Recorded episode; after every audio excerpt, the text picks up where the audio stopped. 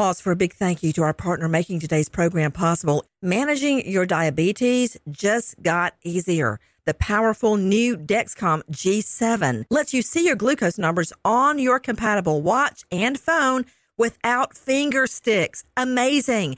And because Dexcom G7 is the most accurate CGM system, you can be confident in your food, your exercise, and medication decisions. All those decisions can lead to big results like more time in range and a lower A1C.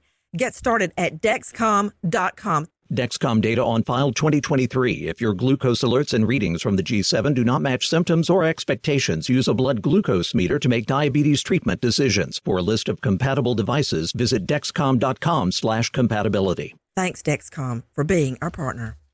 The following is a high five moment from highfivecasino.com. Welcome to Burger Yippee. Would you like a hot apple pie today? Yes, yes, yeah, I won! Woohoo! So that's a yes on the apple pie? I just went big time playing High Five Casino on my phone. Real cash prizes, free daily rewards, over 1,200 games. Yeah! So yes or no on the apple pie? Whoa! I won again! I'll take that as a yes. Drive around. Have you had your high five moment today? Only at highfivecasino.com. High Five Casino is a social casino. No purchase necessary. Void where prohibited. Play responsibly. Conditions apply. See website for details. High Five Casino.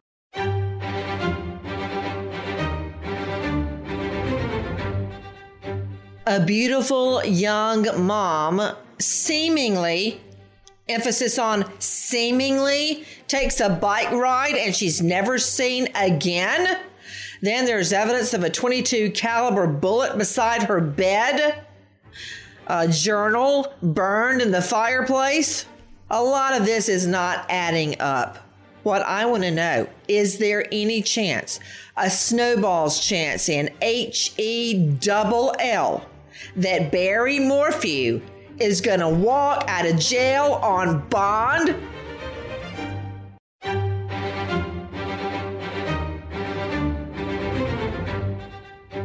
Cuts on his hands and crocodile tears. I didn't make that up. Cuts on his hands and crocodile tears. Let's just let that soak in for a minute. Take a listen to this.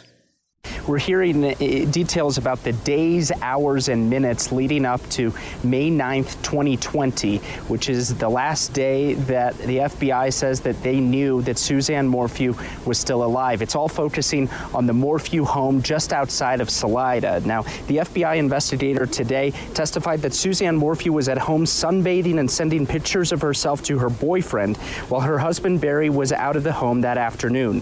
When Barry came home, Suzanne stopped responding to his messages. An investigator testified that he wrote in an affidavit that he believed Barry was chasing Suzanne around the home when he returned. That's based on cell phone GPS data. Defense attorneys have said that that data may not be accurate. I'm sure they did say it wasn't accurate. Guys, you were just hearing our friend Marc Sallinger at 9 News Denver. Expect a big ruling in just hours in the Barry Morphew murder case. I prefer to call it the Suzanne Morphew murder case.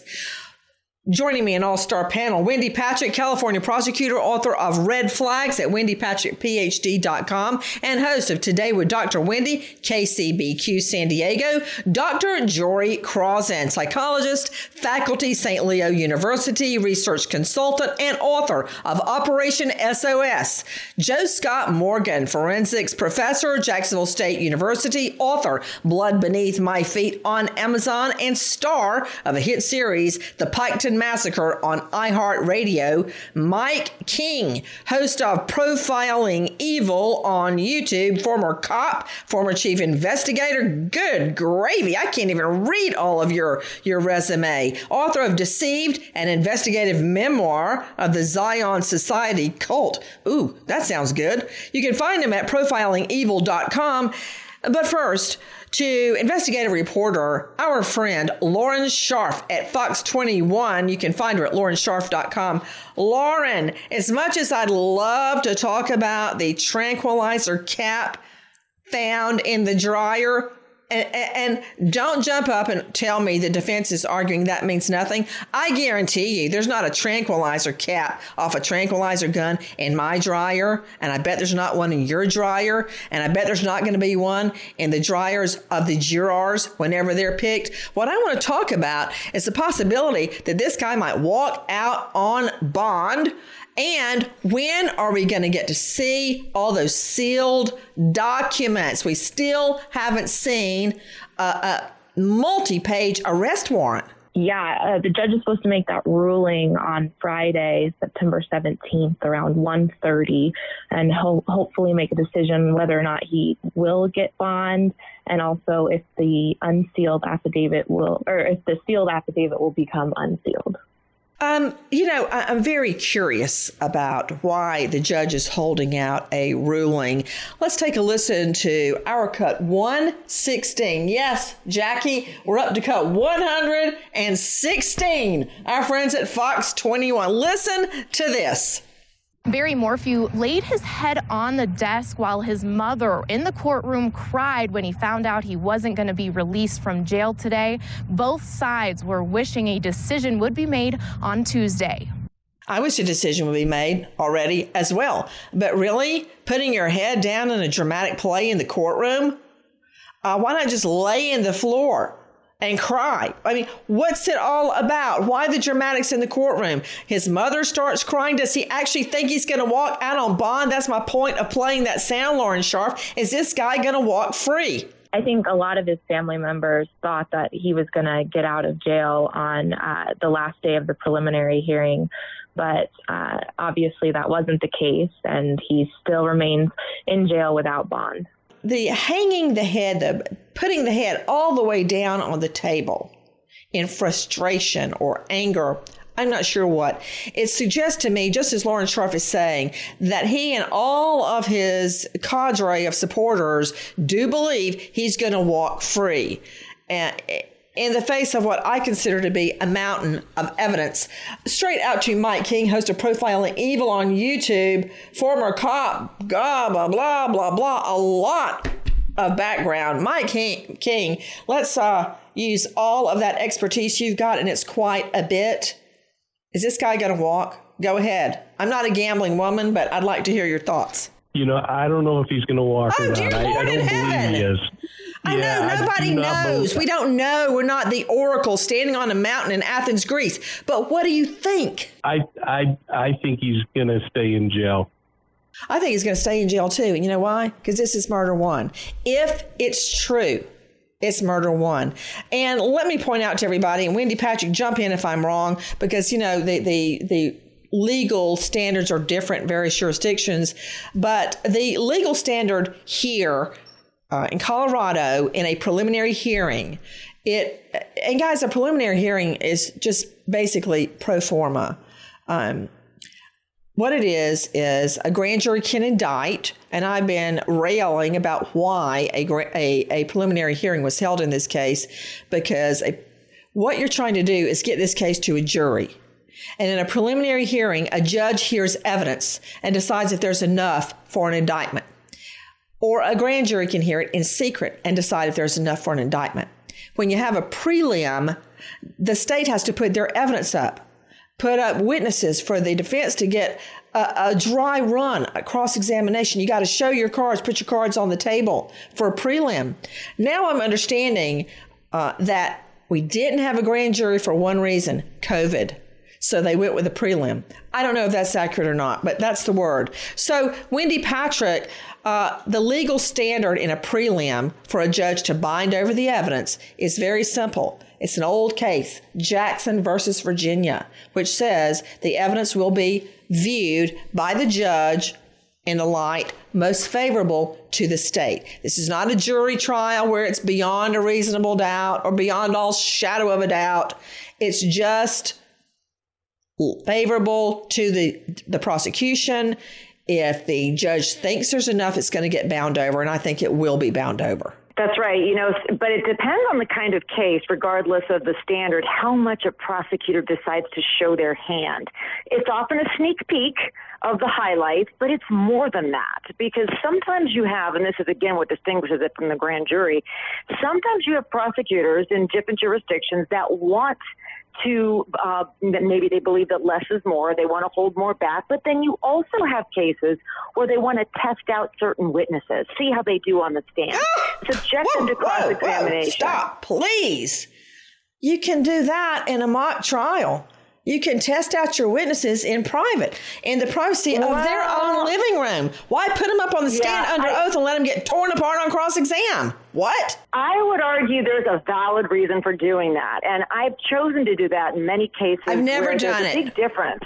I've never done Well, it. Not once. Victims, some of the well, okay, some of the victims I've had, I found it very valuable to give them that opportunity to not just see the courtroom where they're going to sit, where the judge sits, but to actually go through testimony. Now it depends on what kind of case you're handling. Well, we're about And to I have the war between the guys, Wendy Patrick, because what I don't want is my crime victim, let's just say a rape victim, to get up on the stand and take one beating on cross examine, a preliminary hearing, then go through it another time in front of a jury. But hey, you say potato, I say potato. Well, well, that's why it depends on what kind of case you're handling. And I've also had cases where we lose a victim between prelim and trial. And if they testified at the prelim, what I'm able to do is have a reader, somebody to actually go in front of a jury when it gets to trial.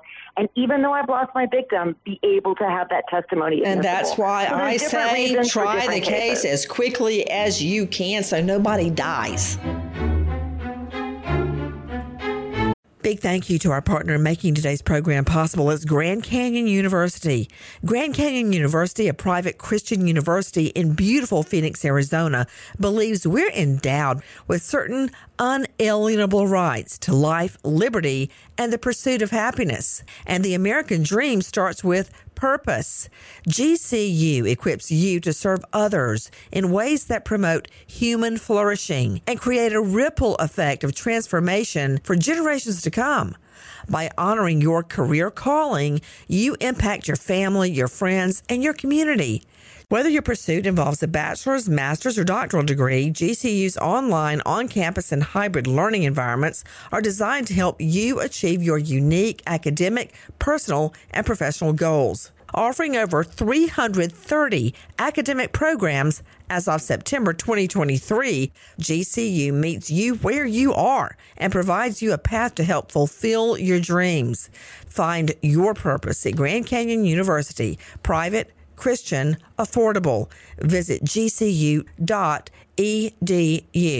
The following is a high five moment from highfivecasino.com. Welcome to Burger Yippee. Would you like a hot apple pie today? Yes, yes, yeah, I won! Woohoo! So that's a yes on the apple pie? I just went big time playing High Five Casino on my phone. Real cash prizes, free daily rewards, over 1,200 games. Yeah! So yes or no on the apple pie? Whoa! Ha! I won again! I'll take that as a yes. Drive around. Have you had your high five moment today? Only at highfivecasino.com. High Five Casino is a social casino. No purchase necessary. Void where prohibited. Play responsibly. Conditions apply. See website for details. High Five Casino. Crime Stories with Nancy Grace.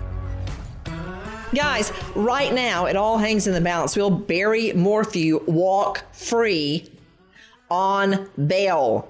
Uh, there are a lot of circumstances to take into account when the judge makes that decision. Circumstances like the strength of the murder case against him. Take a listen to our friends at Fox 21, our cut number 78.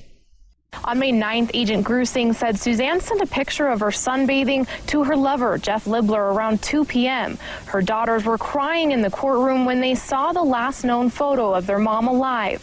When Morphew arrived home, his phone was turned on airplane mode at 2:47 and wasn't turned back on until after 10 o'clock that night. On Mother's Day, Suzanne's phone pinged for the last time at 4:23 in the morning when Morphew had told investigators that Suzanne was asleep when he left for Broomfield at 5. I want to talk about a, wep- a, a bullet or a bullet casing found near her bed. Lauren Scharf, reporter joining us from Fox 21 News. What can you tell me about a 22 caliber bullet or car- what what what's found by her bed? Yeah, Under Sheriff Andy Rourke testified that a 22 caliber round was found on the floor of Suzanne's bedroom next to her side of the t- of the bed. They didn't kind of give more information as to you know how they found it. It was just under the bed, of, and it was on her side of the bed. Joe Scott Morgan, Sing for your supper, friend. Go ahead, because I can guarantee you there is not a 22 caliber bullet, a shell casing, a nothing beside my side of the bed or my husband's side of the bed. I'm not going to kill him. I may drive him crazy, but I'm not going to kill him. So why is there a 22 caliber round? On her side of the bed. And don't start with me, defense attorneys, Wendy Patrick, playing devil's advocate, that maybe it wasn't her side of the bed. Please, it's so obvious. On my side of the bed, I've got a picture of my dad, a picture of the twins. Um, I've got a bottle of water. Uh, I've got whatever book I was trying to read. On David's side of the bed, there's one thing a charger for his iPhone. Bam. Nothing sentimental, nothing at all. And a pair of dirty socks, probably. So it's very easy to tell which side of the bed is whose. But it doesn't matter. Why is there a 22 caliber round in their bedroom? I'm curious. Is there carpet or hardwood? And you know why I'm curious. Go ahead, Joe Scott. Analyze. Uh, yeah, one of the things I'm thinking about, Nancy, is that dependent upon the weapon, the 22 caliber weapon mm-hmm. that this thing would have been used in, was he attempting to potentially uh, rack a live round into the chamber? That is, pull. When you say hand, rack, I, mean, I think of a shotgun. You're saying a 22 well, no, caliber round in a shotgun? No, but you can you can. I mean, we use the term rack. You pull the slide back on it. You can rack it in, and he didn't realize there was a live round already in the chamber, so he's going to rack another round in there. Maybe he was fumbling around trying to load a, a 22 caliber revolver. This is what I'm interested in. It is significant that this round, this live round, by the way, not a spent round, live round was found on the floor adjacent to her side of bed. I want to know what type of 22 caliber weapons this man owned and were any recovered in the house that's going to be key here nancy i think coupling that along with this bizarre tranq- tranquilizer cap that he's got. It seems like you know the 22 caliber round is used many times for people that uh, engage in what's called varmint hunting. You're trying to shoot maybe coyotes or foxes or squirrels or something like that that's getting into your area.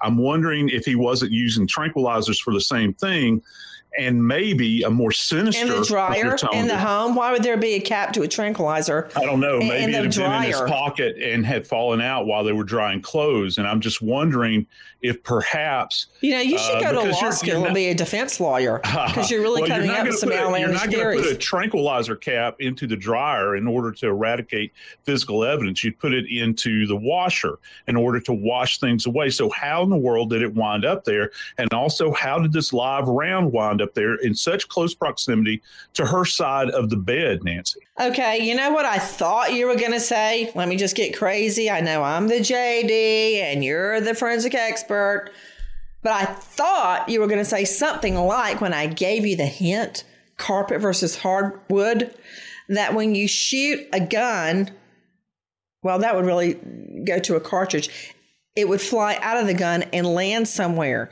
Because I remember a murder case I had. Uh, of course, a wealthy, fancy side of Atlanta, and it was deemed a suicide. And the medical examiner investigator explained to me why it was so significant where the cartridge was found, you know, that flies out of the gun, ejects out of the gun. And that was a hardwood floor because if it hits on carpet, it will uh, bounce one way. If it hits on hardwood, it will bounce another way. But just the fact that there is a 22 caliber round on the floor on her side of the bed. Actually, Joe Scott, what you said makes a lot of sense. What we're talking about right now is the possibility that Barry Morphew will walk out free on bond. Now, here's my concern. Uh, straight out to Mike King, host of Profiling Evil on YouTube. You can find him profilingevil.com. Mike, Suzanne Morphew kept a journal religiously. It was not found when the home was searched. In fact, Barry Morphew was caught on video, home surveillance video, going into the home for the first time since she's been reported missing. And he's not really even curious. He's not looking around. He's not racing to find her cell phone, nothing. But I do know that there was a book found burned in the fireplace. There was enough left to determine a book was burned. And I'm wondering if that was her journal. My point is, if he gets out and he did it, will he try to destroy more evidence? Exactly. And, and I think we have to consider the fact that a journal is such a, a personal item. Sure, people may pull out a page here and there to try to get rid of a memory, but they're not going to get rid of all the good memories that are in there. And so that's really troubling that they were able to find the other books that they were specifically looking for the Bible, the Al Anon book, but they couldn't find the journal. And yes, if he's released, is he then in a position to, to destroy evidence that we don't know the location of yet? A really big concern. The guy doesn't have a home. Uh, is he a flight risk if he's released? Mm, mm. Let's talk about that. Flight risk, chance of tampering with evidence, chance of committing another crime, uh, ties to the community. Those are just some of the criteria the judge will look at in determining bond. Flight risk. He just sold his home. What's to keep him there? Exactly. His his daughters have moved away. He doesn't have family. He's there a short timer in reality. They've only been there a few years, so he has no real associations. His business hasn't done well by all accounts, especially since Suzanne's disappearance. Uh, he sells his home. He has all the money bundled away somewhere. And uh, he, he, to me, is a very big risk of being able to just disappear somewhere. Lauren Scharf, where did he get the money to buy that home? It's a, over a million dollar mansion. I was told by Suzanne's family he had gotten some of the money from, um, you know, Suzanne's mother had passed away, so she inherited some of the money. So some of that money that they used to buy the home was Suzanne's, and uh, so uh, and also they uh, they borrowed some money from Gene uh, uh, Moorman as well, Suzanne's father. So money from her mother and from her father. Now he sold the home and pockets the profit. Interesting. Big thank you to our partner in making today's program possible is Grand Canyon University. Grand Canyon University, a private Christian university in beautiful Phoenix, Arizona, believes we're endowed with certain unalienable rights to life, liberty, and the pursuit of happiness. And the American dream starts with purpose. GCU equips you to serve others in ways that promote human flourishing and create a ripple effect of transformation for generations to come. By honoring your career calling, you impact your family, your friends, and your community. Whether your pursuit involves a bachelor's, master's, or doctoral degree, GCU's online, on campus, and hybrid learning environments are designed to help you achieve your unique academic, personal, and professional goals. Offering over 330 academic programs as of September 2023, GCU meets you where you are and provides you a path to help fulfill your dreams. Find your purpose at Grand Canyon University, private Christian, affordable. Visit gcu.edu. The following is a high five moment from highfivecasino.com. Welcome to Burger Yippee. Would you like a hot apple pie today? Yes, yes, yeah, I won! Woohoo! So that's a yes on the apple pie? I just went big time playing High Five Casino on my phone. Real cash prizes, free daily rewards, over 1,200 games. Yeah! So yes or no on the apple pie? Whoa! I won again! I'll take that as a yes. Drive around. Have you had your high five moment today? Only at highfivecasino.com. High Five Casino is a social casino. No purchase necessary. Void where prohibited. Play responsibly. Conditions apply. See website for details. High Five Casino. Crime Stories with Nancy Grace. Guys, for those of you just joining us, we are talking about a ruling that's set to go down in hours, and that is whether Barry Morphew will actually face formal murder charges in front of a jury and will he walk out free on bond. Is it true to you, Mike King, host of Profiling, Profiling Evil, that when questioned by detectives, Barry Morphew responded, I don't recall 95 times. Is this true? Well, that's what the testimony is and what the, the media is reporting. And that's really troubling because the, he had so many answers and yet simple answers about uh, things like that or, or, or his reactions and, and the way he responds when he walks through the home the first time after getting back into the home when he discovers his wife's missing. All of those start to really provide a lot of behavioral information that you look at and say, this just doesn't seem right. What do you mean by that, Mike King? The way he acted in the home, the first time since Suzanne has been reported missing. As the investigators went back in the home, they were looking for a piece of clothing to give to search dogs in order to have a scent and be able to follow. Mm-hmm. The, one of the remarkable things to the investigators, enough that they would put it in a report and testify about it during the prelim, is that he just nonchalantly went into the house, went about getting the, the piece of clothing, didn't look around, didn't try to call his wife on the phone all these things that the rest of us in our minds would say if my wife suddenly disappeared or someone that I was very close to, I'd be asking questions. I'd be looking around. I'd want to look into the rooms and see if there was something that wasn't that way when I left at five o'clock in the morning. You know, Nancy, I would argue that goes to this reality that inaction speaks louder than words. That what he didn't do, we're not even talking about what he said or didn't say or what he could or couldn't remember. The way he behaved, I don't think, you know, jurors are not going to be able to relate to that complete nonchalance in the face of, of his wife gone missing. I think that's a huge piece of evidence. Straight out to Dr. Jory Crossan joining us, faculty St. Leo University uh, and author of Operation SOS. Dr. Jory, I can't recall, I don't recall, 95 times in one interview? I've done a lot of interviews and I, I can't recall them either.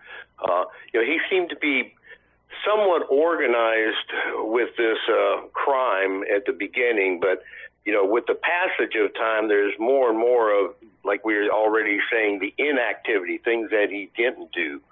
Uh, and that's very revealing. You know, let me say one thing that I would be concerned as a mental health for whatever purposes, mm-hmm. but his mental state, if he is released out about possible suicide.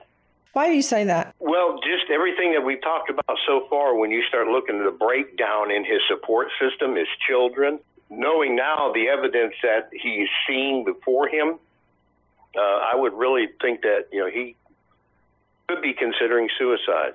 I believe Lauren Scharf uh, joining us in Fox 21 that both of his adult children are supporting him. Yeah, they've been in the courtroom every single day for the preliminary hearing, and they're you know sending love and they say you know we miss you and we love you and sending um, you know hearts with their hands and um, you know they're saying that you know Barry Morphew is their best friend and that they miss him, and so they are very much in support of Barry Morphew. That's that's even more for it because when the truth is coming out, I mean, he's faced with one or two. He kind of thinks black and white, and that's usually you know what happens in suicide. It comes down to a black and white thinking, and it may be his way of escaping out.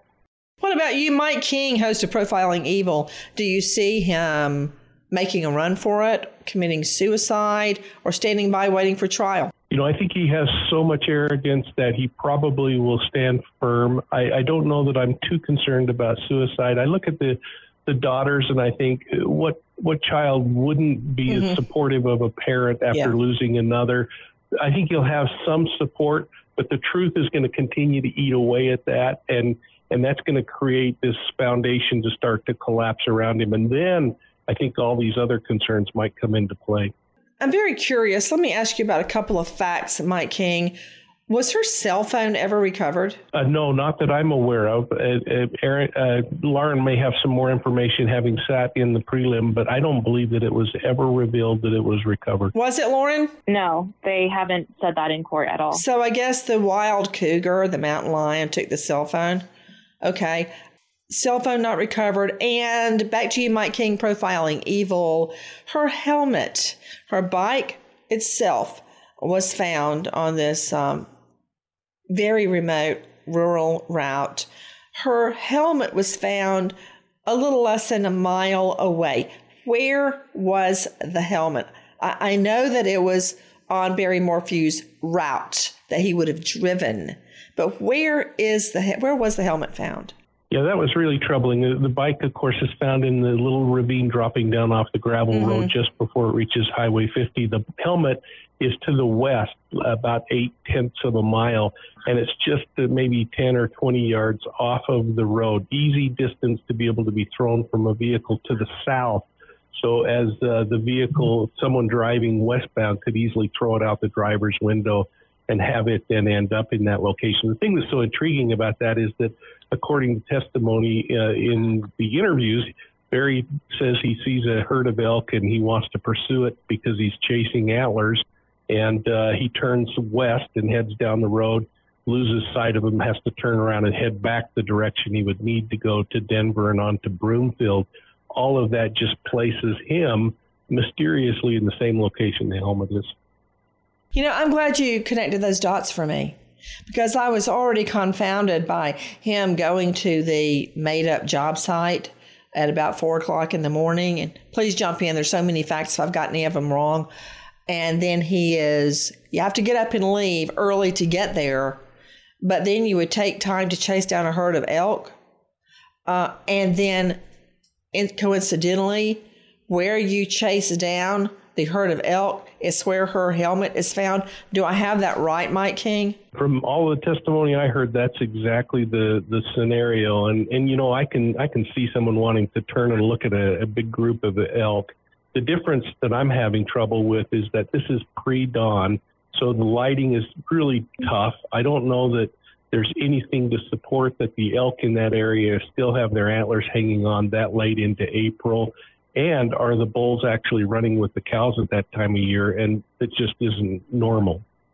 Well, uh, uh, what strikes me is human behavior. Lauren Scharf, based on where the helmet was found and the GPS coordinates of his truck, do they match together? And I was speaking about human behavior. If I had to get up at four o'clock, which many times I do, to be on a location at a certain time early in the morning, why would you take time to chase down a herd of elk if you have to get up at four o'clock in time to get somewhere? That doesn't make sense to me. Well, he even told investigators that he had packed his truck the, the night before and that he left around five and um, and it doesn't match, you know, the data from Suzanne's cell phone where it was last pinged um, because she supposedly was in bed sleeping as well, according to Barry Morphew's testimony uh, at five o'clock when his, her phone was pinging around four elsewhere, and uh, you know, and then his phone, and then his testimony as well, saying that he turned left uh, on Highway 50 when he should have been going right uh, also is interesting as well. Where was her last ping, Lauren? At 4 a.m., did you say? Yeah, uh, a little after 4, 4 a.m., um, and it was uh, around Poncha Springs, I believe. Wait, where is that in relation to her home? Uh, it's about ooh, 10 minute, 15 minute drive from Maysville. Man, Joe Scott Morgan, what Lauren Scharf just said in my mind, is a bombshell.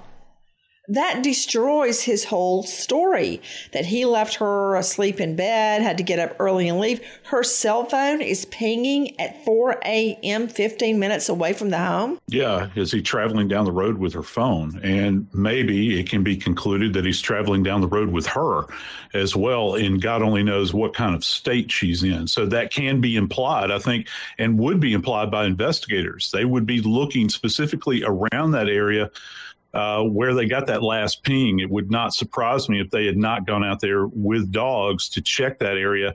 I'm just really curious if they got any hits out there that haven't been revealed. I would imagine to this point they would have. But again, Nancy, I go back to this idea that there's any number of places that her mortal remains could be spirited away to uh, and and hidden in some abandoned mine shaft or something like that that he would have an awareness of potentially. Can we tell any of that from the GPS monitoring on his truck? Joe Scott? I would think that you would be able to, Nancy, that they would be able to at least triangulate a rough position on him uh, dependent upon what the signal is like in that area. Let's keep in mind this is a rugged, isolated area. I don't know if folks at home really understand how isolated it is. It's the kind of place that you want to go to get lost and you're thankful for it. You've traveled across this area of the country, Nancy. I've traveled across this area. It's peaceful, it's beautiful, but it's also uh, remote to say the very least. So I don't know if these signals are intermittent or not.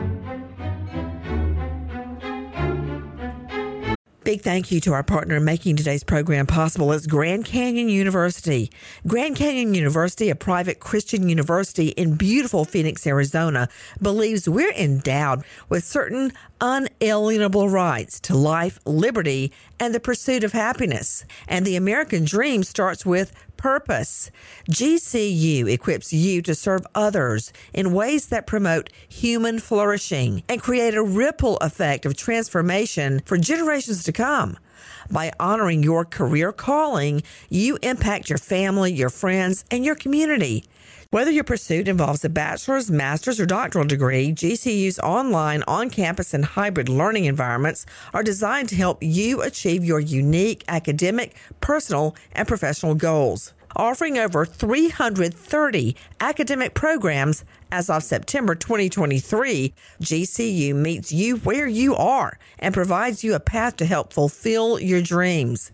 Find your purpose at Grand Canyon University, private, Christian, affordable. Visit gcu.edu. The following is a high five moment from highfivecasino.com. I won! Yahoo! Private, put down your phone. This is the Army. Sarge, High Five Casino is a social casino. It's on your phone, goes wherever you go. I win free spins, cash, prizes, free daily rewards, over 1,200 games. I won again. Platoon, present cell phone. High Five. High Five. Casino. Casino. Win at highfivecasino.com. High Five Casino is a social casino. No purchase necessary. Void where prohibited. Play responsibly. Conditions apply. See website for details. High Five Casino.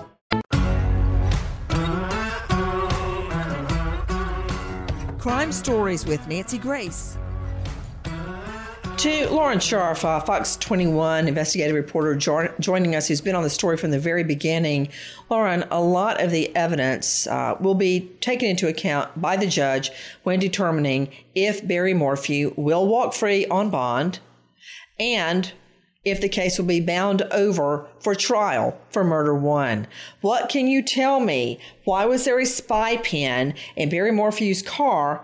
And what do you believe it ultimately revealed? So Suzanne Morphew, she uh, wanted this spy pen, and she actually ordered it and sent it to a friend in Florida. Uh, so that I guess Barry Morphew wouldn't find out about it. And when she went to Florida, to meet her up with her dad. Uh, she also met up with her friend to get the spy pen. And when she came home, she would place it in areas uh, to catch Barry Morphew in conversation and things like that. And one place was his truck, and it's a voice activating spy pen. So you don't have to be there to turn it on Mhm. or anything like that. And uh, it would catch conversations or uh, what he was doing in his truck and uh, you know they they have multiple audio recordings of uh, Suzanne and Barry having um, arguments in, a, in in the truck, uh, and then also you know what he was listening to, you know, months before uh, Suzanne went missing. Wow. So I understand that it also caught her talking to her boyfriend. Yes. hmm And at the time, they didn't know who that was. They just had this voice. Um, and they, you know, the investigators said that they asked multiple people if they could recognize who this voice was.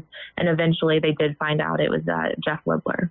Where was the spy pen in Morphew's truck? They have not said that. They, I don't know. She must have hidden it really well because he never found it. What can you tell me about uh, claims that Suzanne Morphew was planning to leave the country with her boyfriend? Uh, I guess on the spy pen, they and and also interviews that they had with uh, Jeff Libler, investigators found out that they had talked about going to Ecuador, um, and she had looked up, you know, um, if she could teach there possibly, and uh, and so uh, there wasn't any set plan to go. It, it sounded like at least um, they just were in the beginning stages of maybe looking to go to Ecuador for uh, a trip.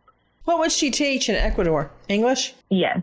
Mm-hmm. Got it. You know, I'm very curious. Um, he claims he did not, Barry Morphew did not know about the affair. I don't know that I believe that. I think he did know about the affair. What would you, how would you characterize, um, Mike King, the state of their marriage? All, all reports are that there was difficulty in it. That, that there were reports that Susanna told a friend that the marriage was having difficulty. May have even said that it was over. There were uh, indications that they were fighting over money, and uh, that they were having disagreements in that regard. Family has indicated, uh, specifically Suzanne's sister, indicated that there was uh, complaints of the marriage and the health of the marriage. And then, of course, there's the information that came out in the preliminary hearing about the daughter, Macy, saying that she should consider getting a restraining order against Barry and consider divorce. Is it true, Mike King, that Barry Morphew was, quote, shooting chipmunks the day before Suzanne goes missing? I'm just trying to make any connection to that 22 caliber round. Yeah, I think that's a, a something the defense will have to jump onto and, and use it as a reason why that ends up in there. That it that, that's such a small round that it could easily get stuck in his pocket and get pulled out at some particular point. So they're going to have to put a reason for that being there. And there has been testimony that he was shooting a huge amount of squirrels in the area around the house. And uh, living in that varmint country that that Joe Scott talked about, Uh, that's not uncommon at all for people to take a 22 rifle out to shoot those ground squirrels. To Joe Scott Morgan, when we're talking about a round, explain. Yeah, the a round itself is a live bit of ammunition. That means that the actual casing, the copper, the copper jacket that people or the copper case that you see is intact, still with the bullet in place, and that the black or that the powder is still in there, the propellant when we're talking about casings, most of the time that means a spent round. It's been ejected, it's laying around. And to Mike's point just a moment ago, if he has been varmint shooting like this, Nancy, and it's going all around the perimeter of the house, I would think that a simple sweep of this area with metal detector could probably confirm this unless he reloads. Uh, he would not be picking these rounds up potentially. He'd be popping off rounds all over the place. You'd find find these spent casings laying all over the ground outside of the home. I think that would be very interesting to follow up on as well.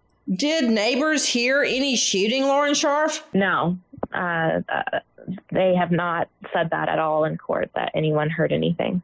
So nobody heard the shooting of the squirrels, and it, I guess have to stand up on one leg on top of the bed to shoot a squirrel out the window for the live ammo to be found beside her bed. The state is claiming that they believe Barry Morphew chased Suzanne around the home with a dart gun, tranquilized her, and ended up killing her. What did the defense say to that, Lauren Scharf? How are they going to refute the chasing with a dart gun theory?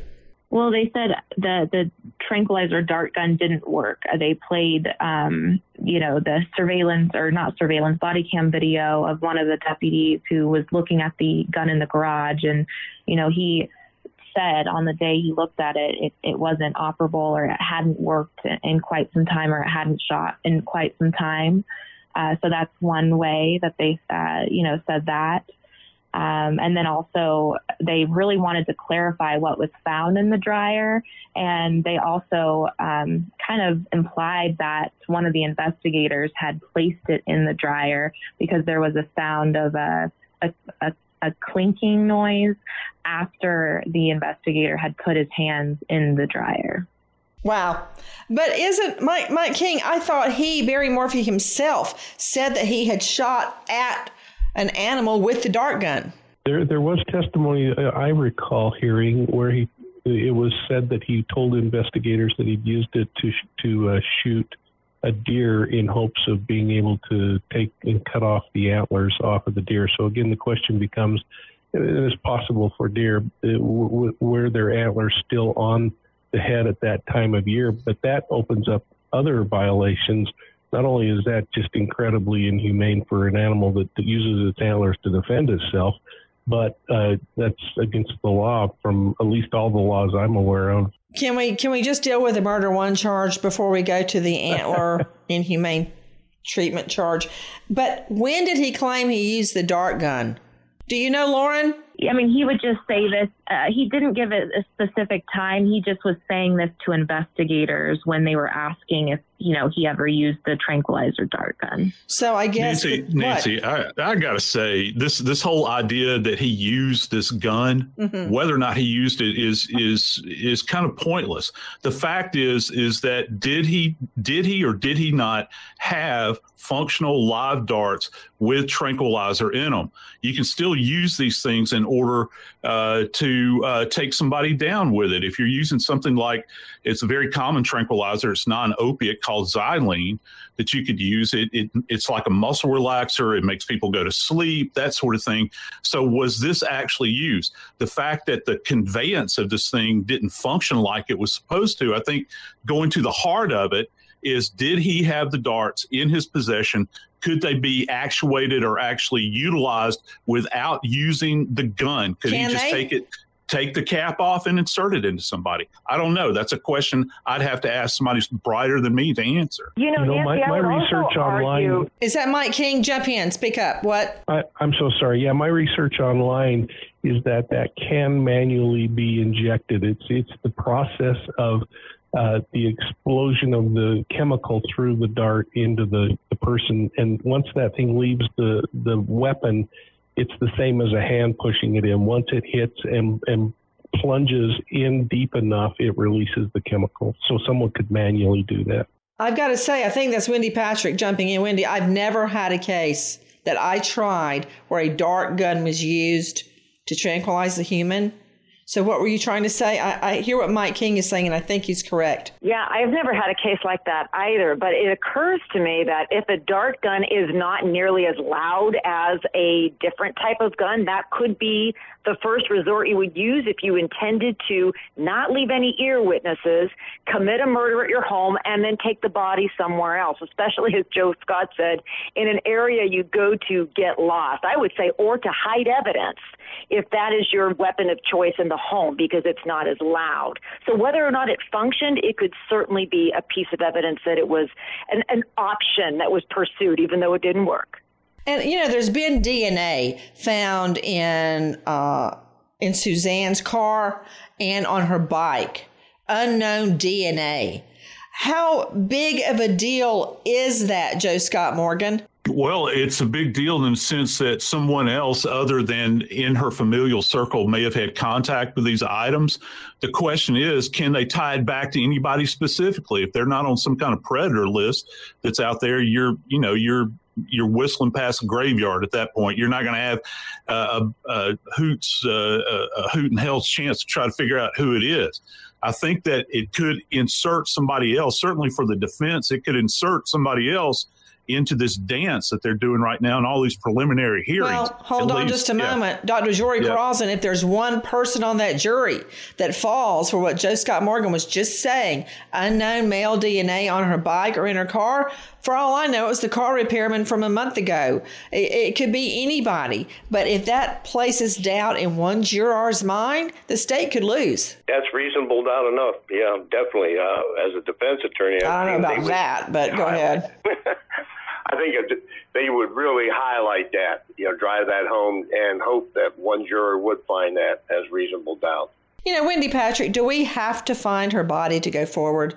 As a, I know we don't have to legally, but as a practical matter, to win the case, does the state need her remains? I don't think in a case like this where you have so much other circumstantial evidence, if it were a case where we had very little to go on or there was very little that was found, um, including the evidence that appears to be the cover up evidence, I think maybe it would be a jury would want to see it. But here, I don't think that's where we are, Nancy. And I gotta, I, I gotta ask you, Mike King. I find some of the most persuasive evidence to be the GPS evidence of his car, of his truck. I mean, he goes out from one dump to the next, emptying trash five times. Is that on his way to the work site? all indications are that that is on the way or once he reaches Broomfield. So dur- during that whole period of time, and you're right, the GPS from the vehicle is going to be a, a satellite uh, direction, where from the phone it's going to be triangulated off the cell tower. So the vehicle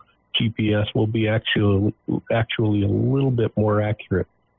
You know, I started our whole program today with cuts on his hands and crocodile tears. I was talking about cuts on Morphew that look like fingernail markings and the crocodile tears. Explain that, Mike King.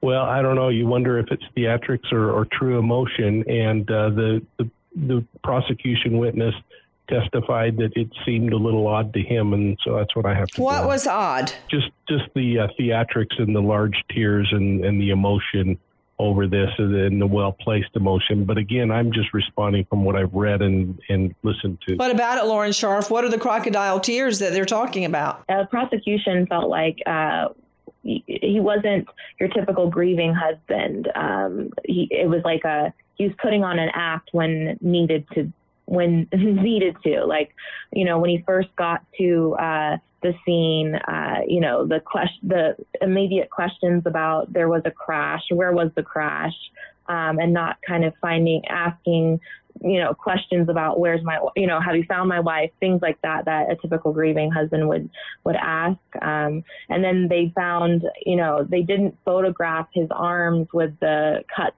you know the the barely healed cuts on them until Wednesday, and you know the undersheriff described them as fingernail marks on his upper left arm, but then he he said that they were scratches from searching for Suzanne in the woods.